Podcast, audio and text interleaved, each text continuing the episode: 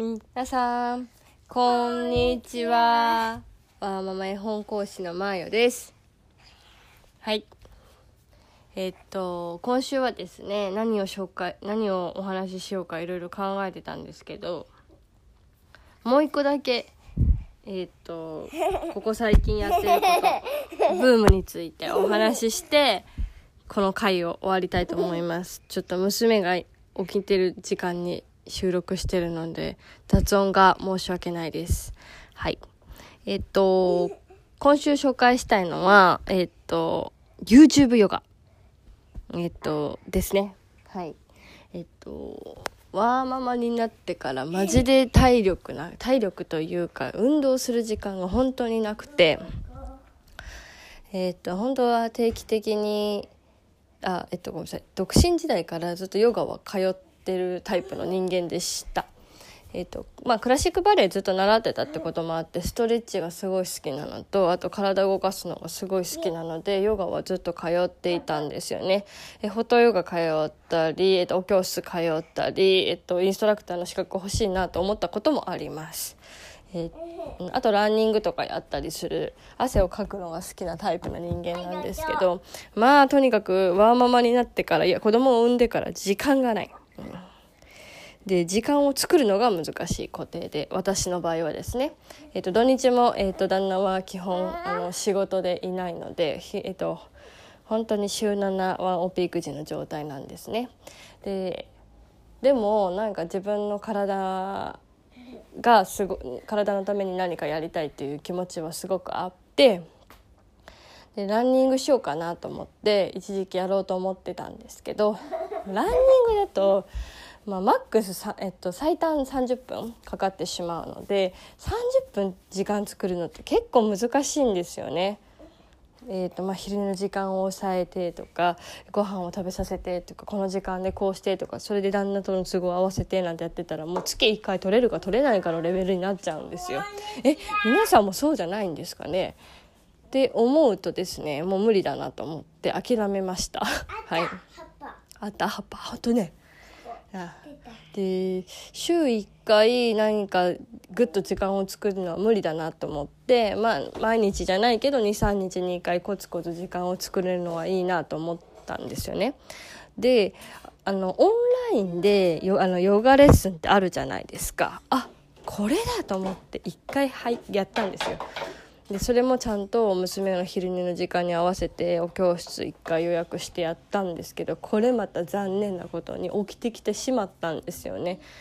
まあ、あのせっかく体が伸びてきてすごく呼吸が深くなってきて最後こうリラックスのタイムっていうところのシャバーサナができなくてものすごいショックだったっていうオチ。うん、でやっぱお金も払ってるししっかりちゃんと受けてすっきりしたかったのにやっぱり娘が起きてきてしまうと娘のタイミングになってしまうのでそっちに引っ張られるじゃないですか。うん、って考えてまあ自分も損をしてないと思うのと自分にとって前向きになれるものっていうことで言うとやっぱりヨガが良くてって考えた時にあ YouTube だと思ったんですね。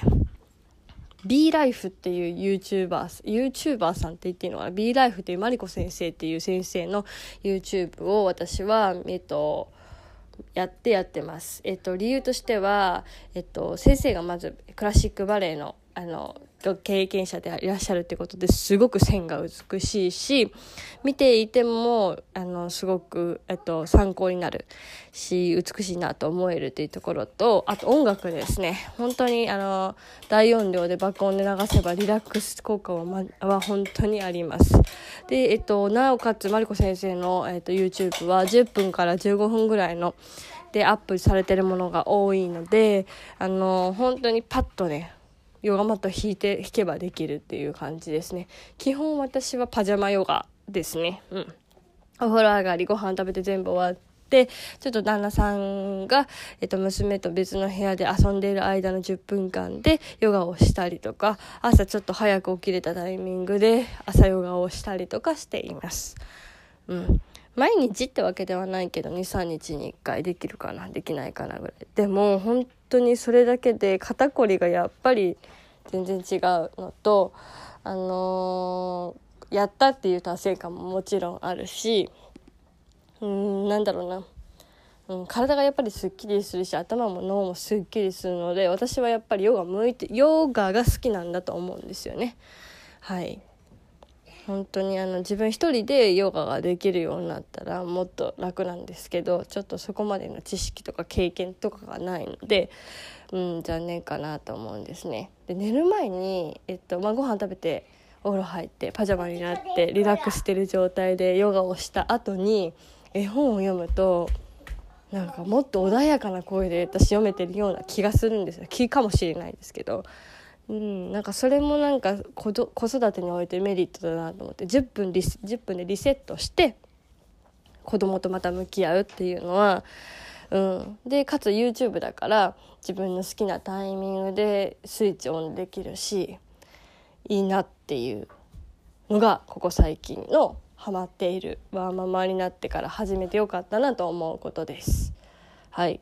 ちょっとまあ来週から何の話しようかなって感じなんですけど意外とこのワーママになってからの話が、えっと、回数再生回数が伸びてるのでもしかしたら続きをするかもしれません。はい、ではこの辺でまた来週バイバイ、こんにちは。